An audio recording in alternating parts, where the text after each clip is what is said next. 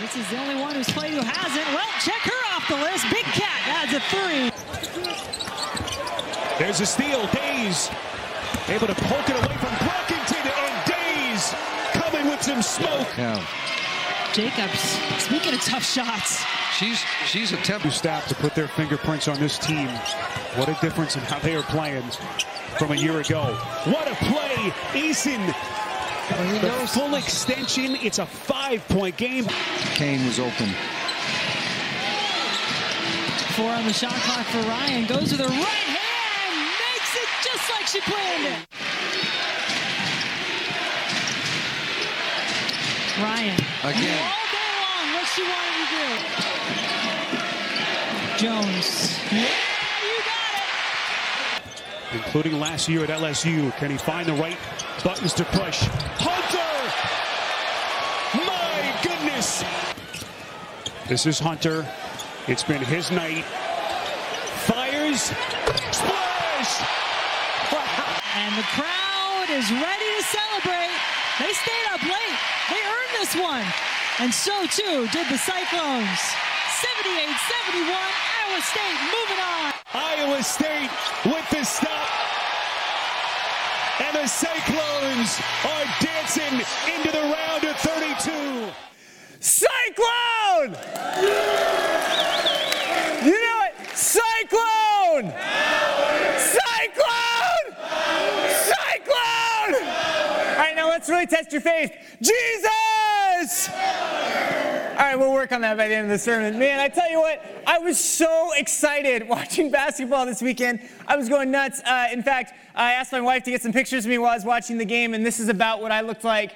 Um, can anybody else relate? Were those not some of the most terrifying and yet exhilarating moments of your life? It put a whole new meaning on the reading for today. Uh, as we looked at it, it's in Romans chapter eight. Yet what we suffer now is nothing compared to the glory he will reveal to us later.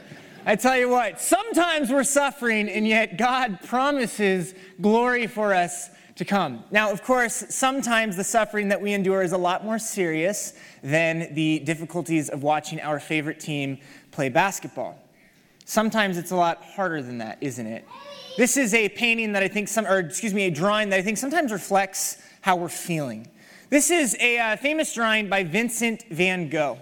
And next to it, I put Romans eight, chapter twenty-six, or excuse me, chapter eight, verse twenty-six. It says, we don't know what God wants us to pray for.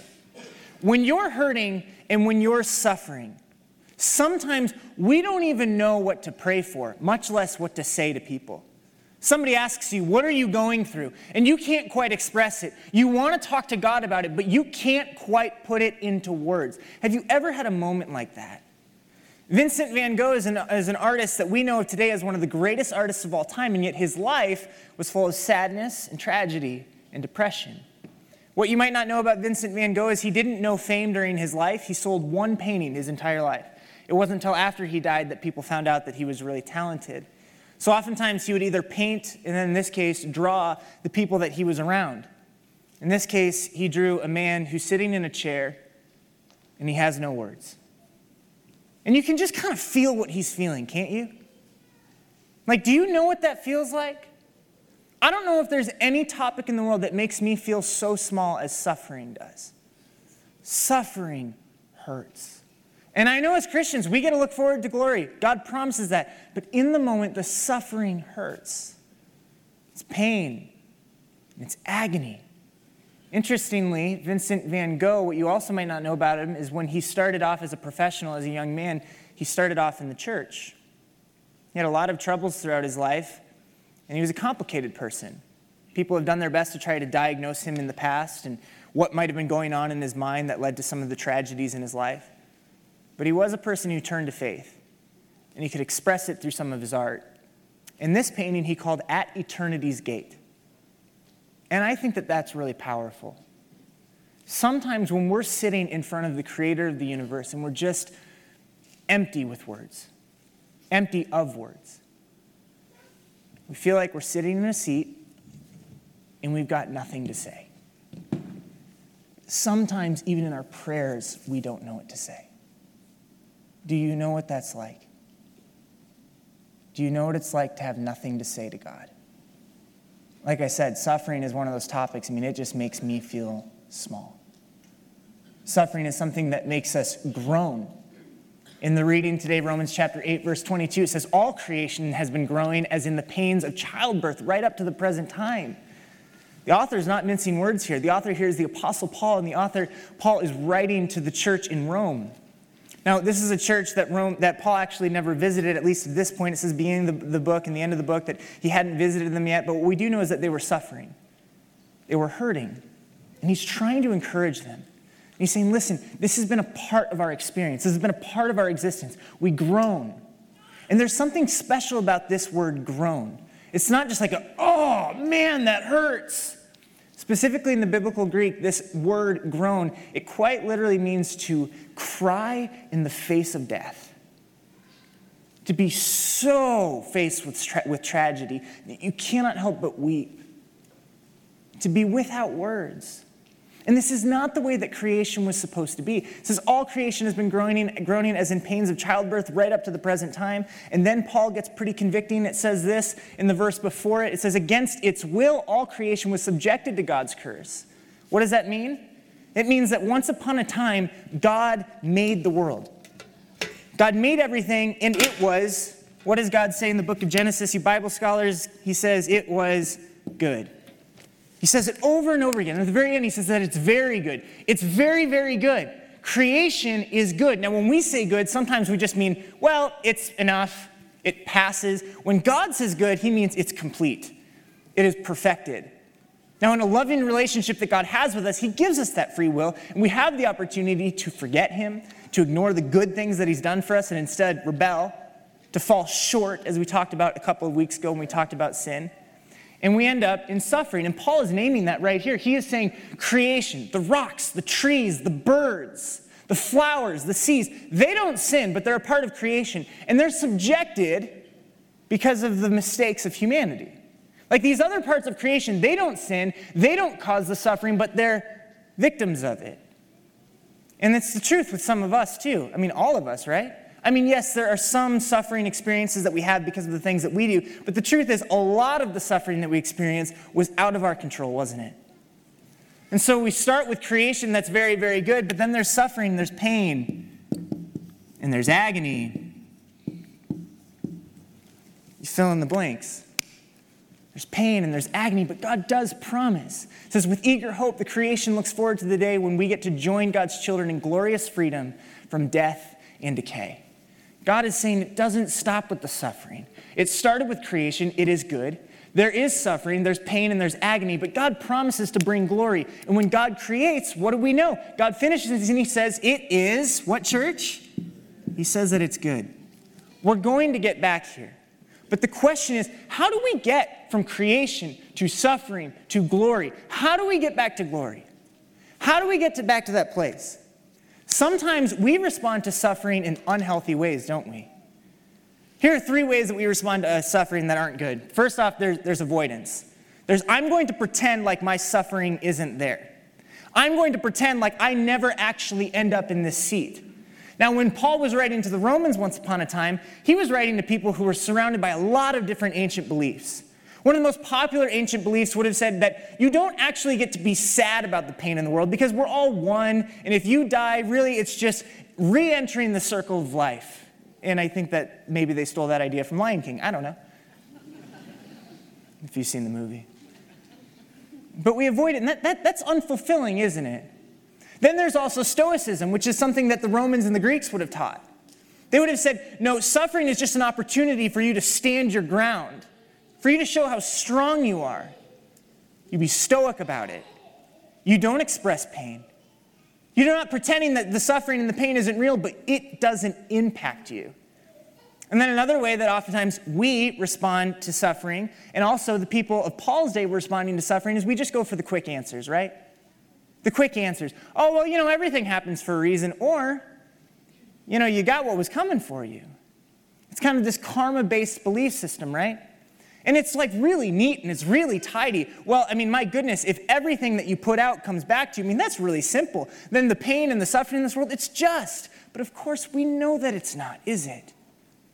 This is why Christianity, I mean, the start of the Christian church was so shocking to people. This is the biblical approach to suffering. We believers groan. Along with the rest of creation, we groan. We get real about it, even though we have the Holy Spirit within us as a foretaste of future glory. Historians will say about the early Christian church, it was a breath of fresh air, but sometimes in ways that you might not expect. There's the parts of the Christian church that were being preached that people loved and talked about and like, okay, of course, that's the good news, right? Like Jesus gives us life forever. But another breath of fresh air that the Christian church brought into the ancient uh, Roman and Jewish culture, do you know what it was? It was, your suffering is real. And you're allowed to express pain. You're allowed to express agony. You are allowed to sit in this seat and say, I have nothing to say. You're allowed to be real about the suffering in the world. You don't have to pretend like it's not there. I think that it is so tempting for us in these days to just ignore our pain, to ignore the suffering. And in some ways, it's because we don't want to come face to face with it. We don't want to experience the pain that we have to experience in order to admit that there is pain. But in other ways, I think sometimes we're just tired of it, aren't we? In the last couple of years, there have been a lot of things that have shown up in the world that are expressions of suffering. Some of them have made us pretty uncomfortable, haven't they? And I have noticed that in some situations, it is tempting for the people who aren't suffering to say to the people who are suffering, would you just be quiet about that? Haven't we talked about that enough? I mean, my goodness, haven't we talked about the pandemic enough? Haven't we talked about racism enough? I mean, haven't we talked about oppression enough? I mean, my goodness. You're falling into an unhealthy response to suffering. The biblical response to suffering is not avoidance, it is not stoicism, and it is not pad answers. It is being real about it. It is when we see somebody sitting in this seat, we always, always, see that there's a seat right next to them. And do you know whose seat this belongs to? This belongs to you. As pastors, we have to take this class. It's called C P E, Clinical Pastoral Education. Um, and clinical pastoral education, essentially what it is, it kind of teaches you the foundations of being a chaplain. So when you go into a hospital or when you go into care situations, you at least have some idea, hopefully, of what you can do. My C P E instructor said, always find the empty seat in a room. If there's a seat in the room, you sit in it. You show people you don't rush. There's not too much going on in your life that you can't join them in their pain. Doesn't mean that you have to wear it. Doesn't mean you have to take it out of that room with you. But you join them in their pain when they're with you. You don't tell them to be quiet. You don't tell them to avoid it. You don't tell them to be stoic. You don't give them pat answers. You just join them. Because sometimes you're not going to know what to pray either. You're not going to know what to say. But do you know what you can do? You can sit with them. And so you know this. If I visited you in the hospital, if there is a seat in the room, I will take it. And look, I'm not a perfect pastor. I'm not a perfect care minister. But that's one thing that I've been taught and one thing that I will always hold on to.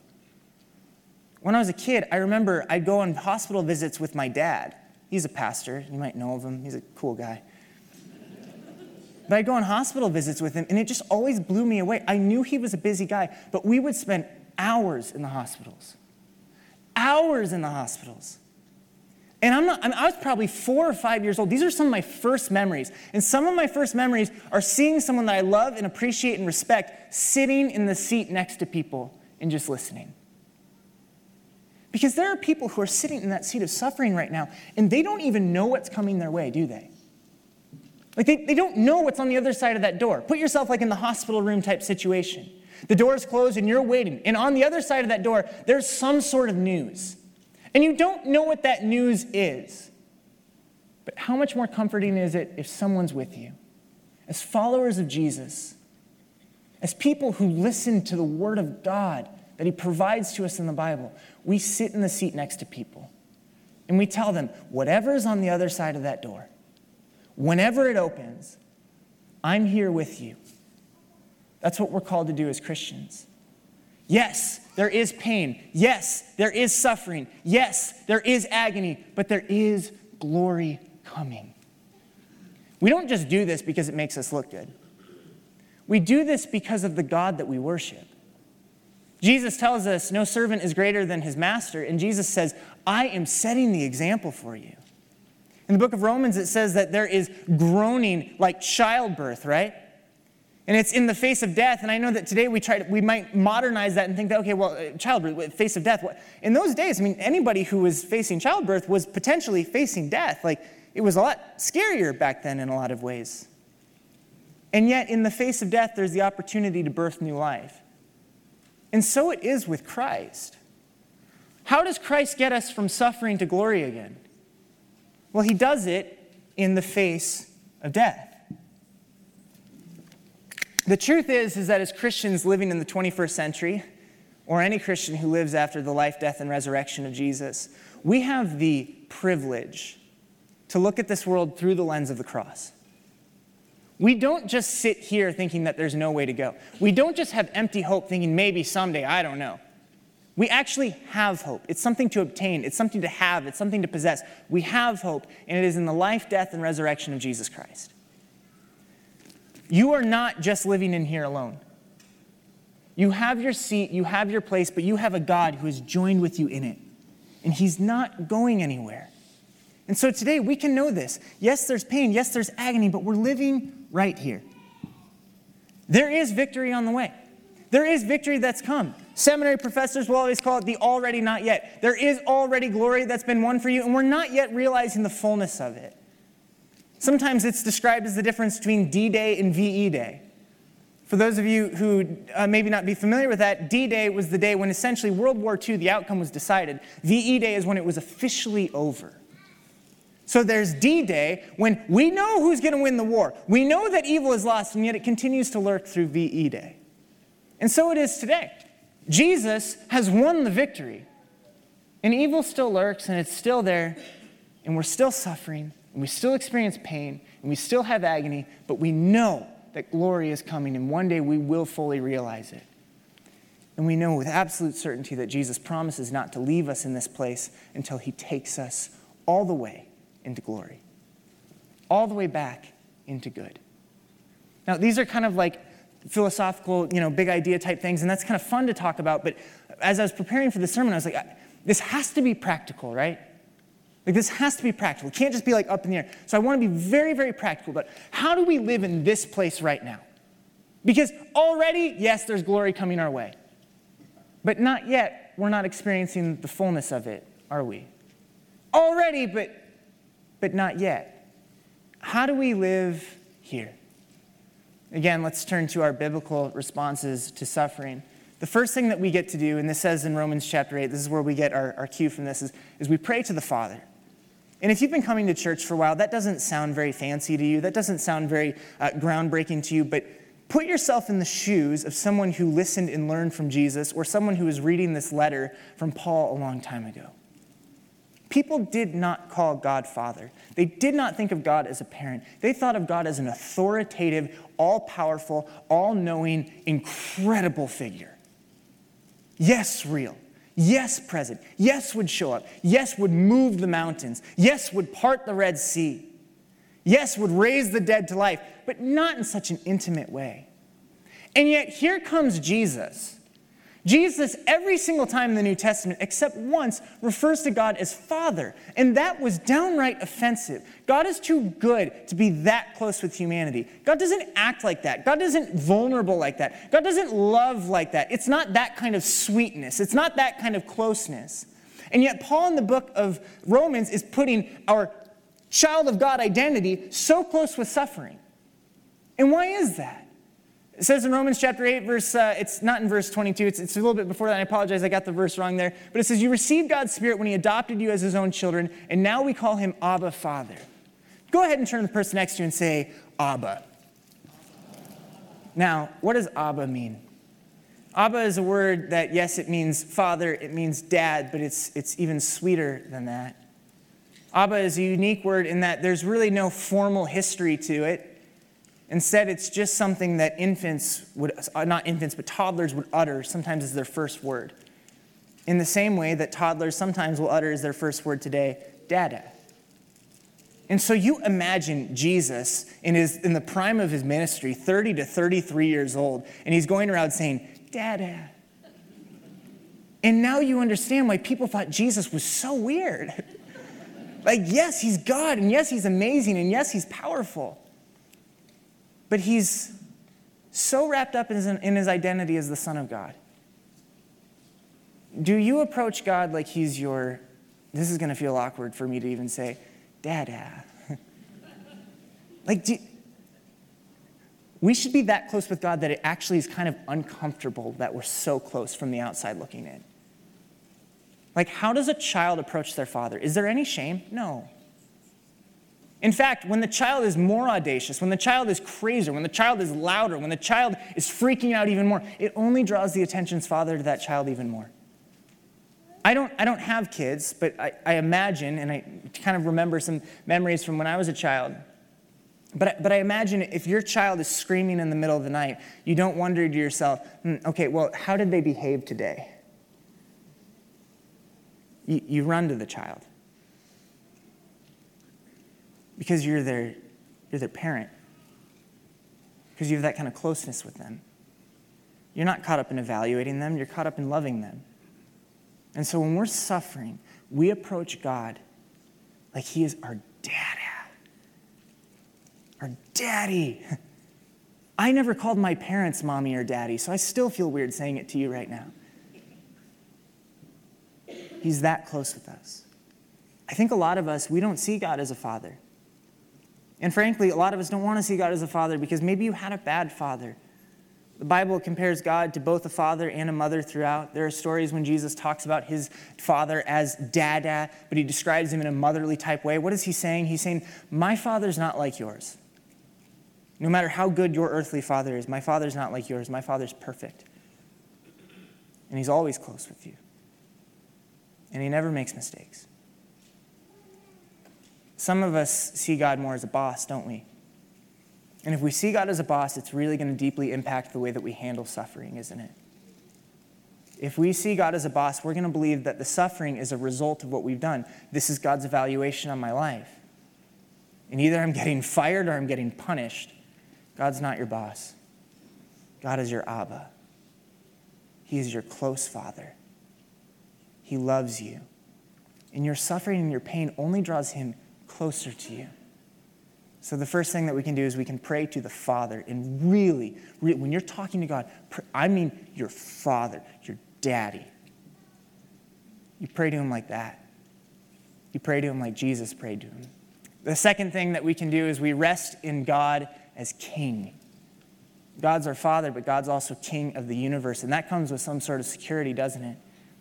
In a verse that's very famous, it's right after today's passage, it says, we know that God causes everything to work together for the good of those who love God and are called according to his purpose for them. This is one of the most popular verses in the entire Bible. It's oftentimes recited and said um, in all sorts of different occasions. But let's pay really close attention to what it says. It says, we know that God causes everything to work together for the good of those who love God, right? Okay, everything. God works in everything. That means the good and the bad. Now, a lot of Christians, sometimes we realize that there are good and bad things in the world, but we don't believe that the bad things can happen to us. I'm not saying they will happen to us, but it is that they can happen to us. And that's really uncomfortable. That's not fun at all. By the end of this passage in Romans chapter eight, it's going to say that there is nothing in heaven or hell, angels or demons, nothing in life or death that can separate us from the power of God's love. There's nothing that can separate us that's scary or good, whatever it might be, that can separate us from the power of God's love. And what it's saying is, those things might come your way. See, as Christians, we don't avoid the suffering. We don't pretend like it's not real. We don't put on the pad answers, but instead we rest knowing that God is king. And even in the bad things, he doesn't just simply make them evaporate and say, ha, ha, ha, see, they're gone. They're not really that big of a deal. No, but he's always working in them. I think that sometimes we take a verse like this and we think, ah, okay, well, I'm going to just see every missed opportunity as a blessing. Or I'm just going to start telling people every single cloud has its silver lining. Just see the blessing in every single situation. I overslept and I missed that job interview, but when I overslept, I went to a cafe to lament over it, and my server came over, and they were pretty cute, and now we're married. Oh, wasn't it such a great blessing? Like, sometimes we want it to work that fast, and I wonder if God's like, hey, slow down, I'm still working on it. We have to understand, God is working in everything. Everything. That means the things that are happening in our life and the things that happen after our life. That means that I might die without seeing the good that came out of some of the bad in my life. But I can rest knowing that none of it was wasted. Just yesterday, it happened to me again. I was driving to one of our friends' weddings. Abby was coming from Ames. I had a thing in Des Moines, so we were kind of meeting there. Abby, being, you know, the mature, amazing adult that she is, she shows up, you know, twenty minutes early, and there I am. I'm going to show up twenty minutes early, and I drive past the exit. I don't know. I, I, I just thinking about today's sermon. But of course, I've got Siri right there. And as I'm freaking out, oh no, I'm going to be late to my friend's wedding, Siri's like, reroute. Like, I get it. Like, it's a simple way, and I get it. Like, life is not that simple, but but it's a good illustration, isn't it?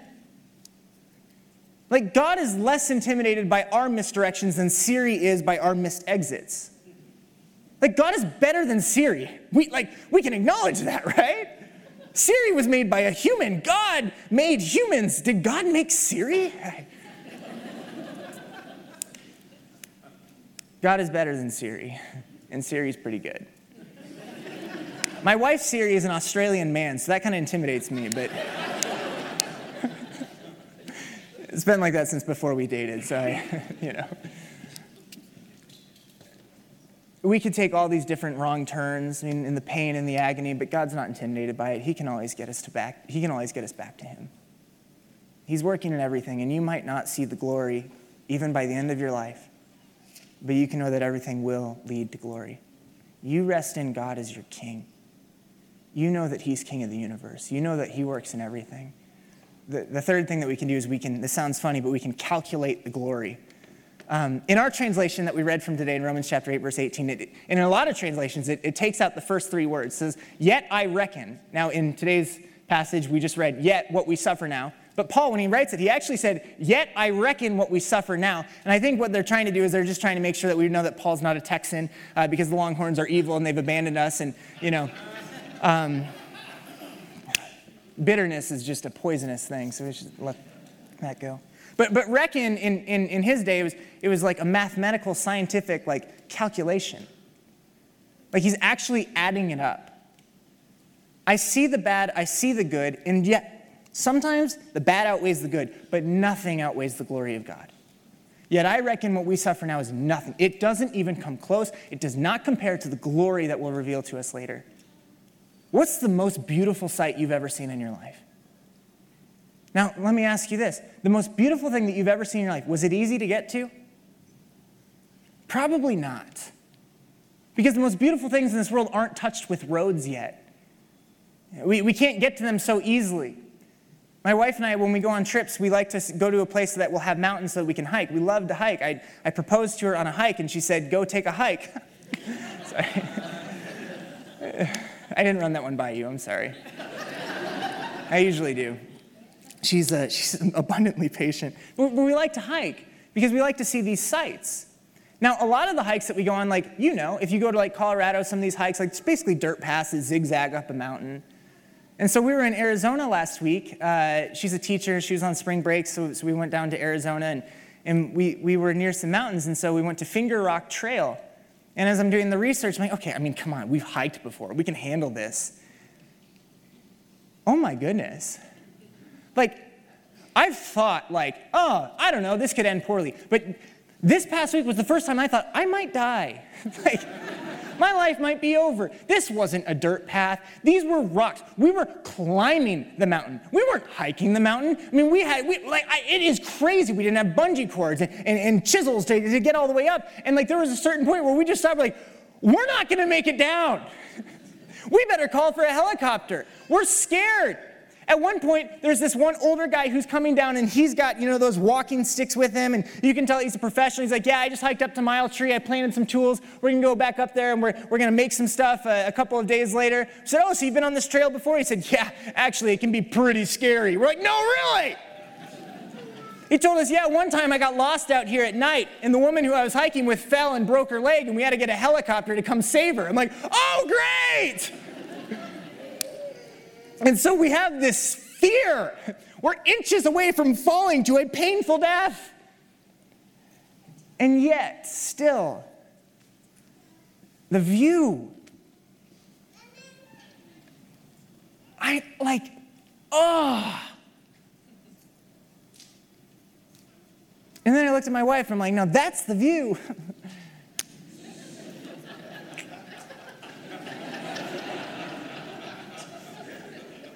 I had to tell a joke because I, I mean, I get emotional when I see God's creation untouched. Because I think about how God intended for me to live and intended for me to exist. And he did not make me for pain and agony. He joins me in the pain and agony, but he made me good. He made you good. Pain and agony might have touched you, but he will not leave you there. He will bring you to glory, and you may not see it now. You may not see it next week. You may not see it next year. You may not see it before you leave this world.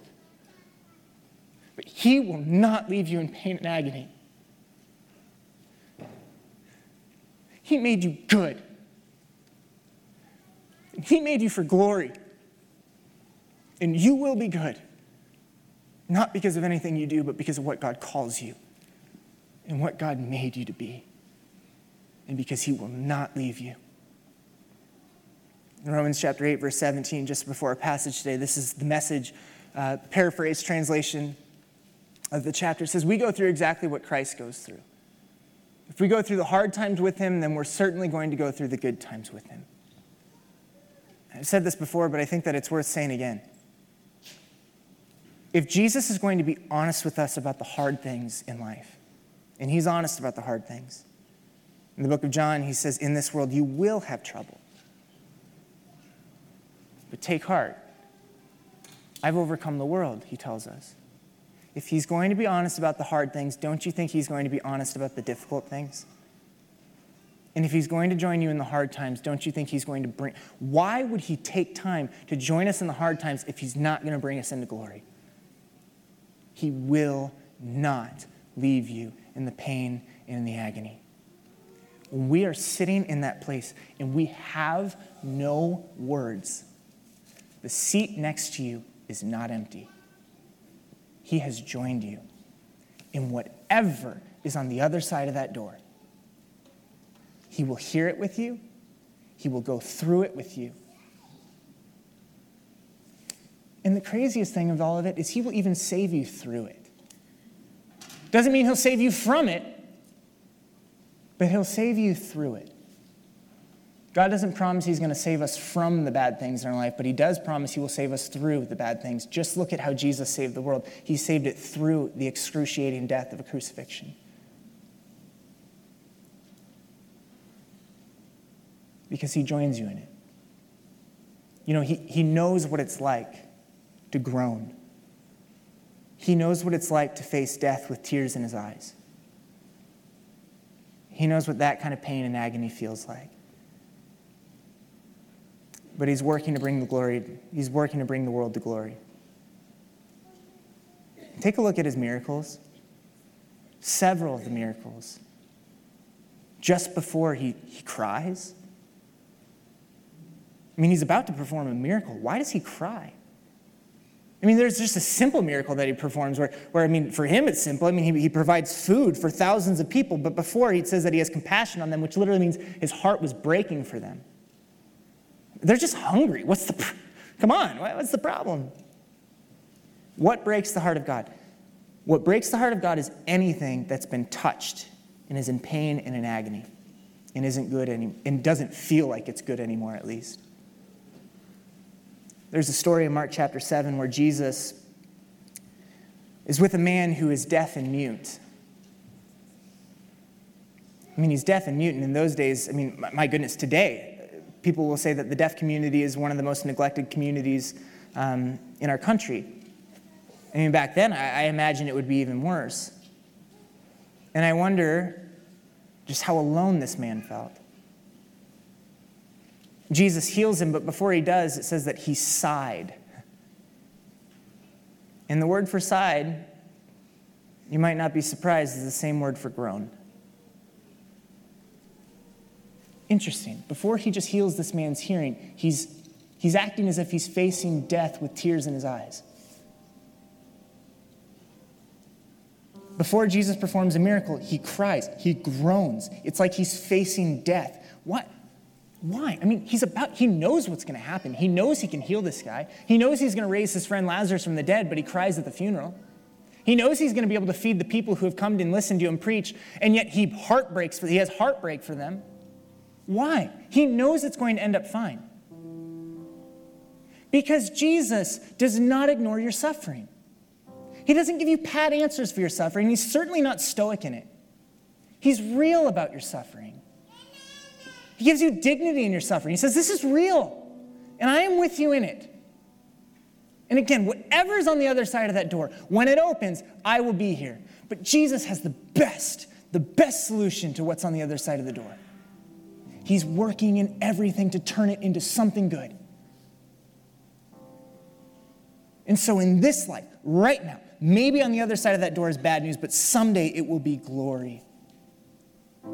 It will be glory. And so Jesus says confidently, be opened. I just think it's so beautiful that when he says to this deaf man, I want you to hear and I want you to speak, he says, be opened. And he's looking up to heaven, and he's crying, he's sighing, he's groaning. And he says, be opened. Come on, send down all the glory. Send down all the glory. I will not leave these people in pain and agony. I mean, what's the purpose of Jesus' miracles? The purpose of his miracles is not simply just to show that he's strong. If he did that, he'd go fly over the lake, you know, and, and say, look at me, d- obey me. And I'll say, whoa, Jesus, you can fly.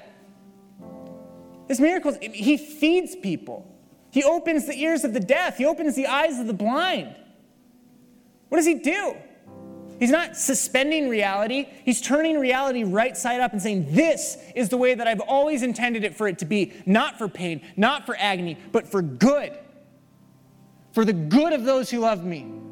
I will never leave you in agony. I will never leave you in agony. You are my family, he says. You are my family. And he is so certain to call you family. He is so certain to call you family because he went to a place where in the rest of the New Testament, he never went there.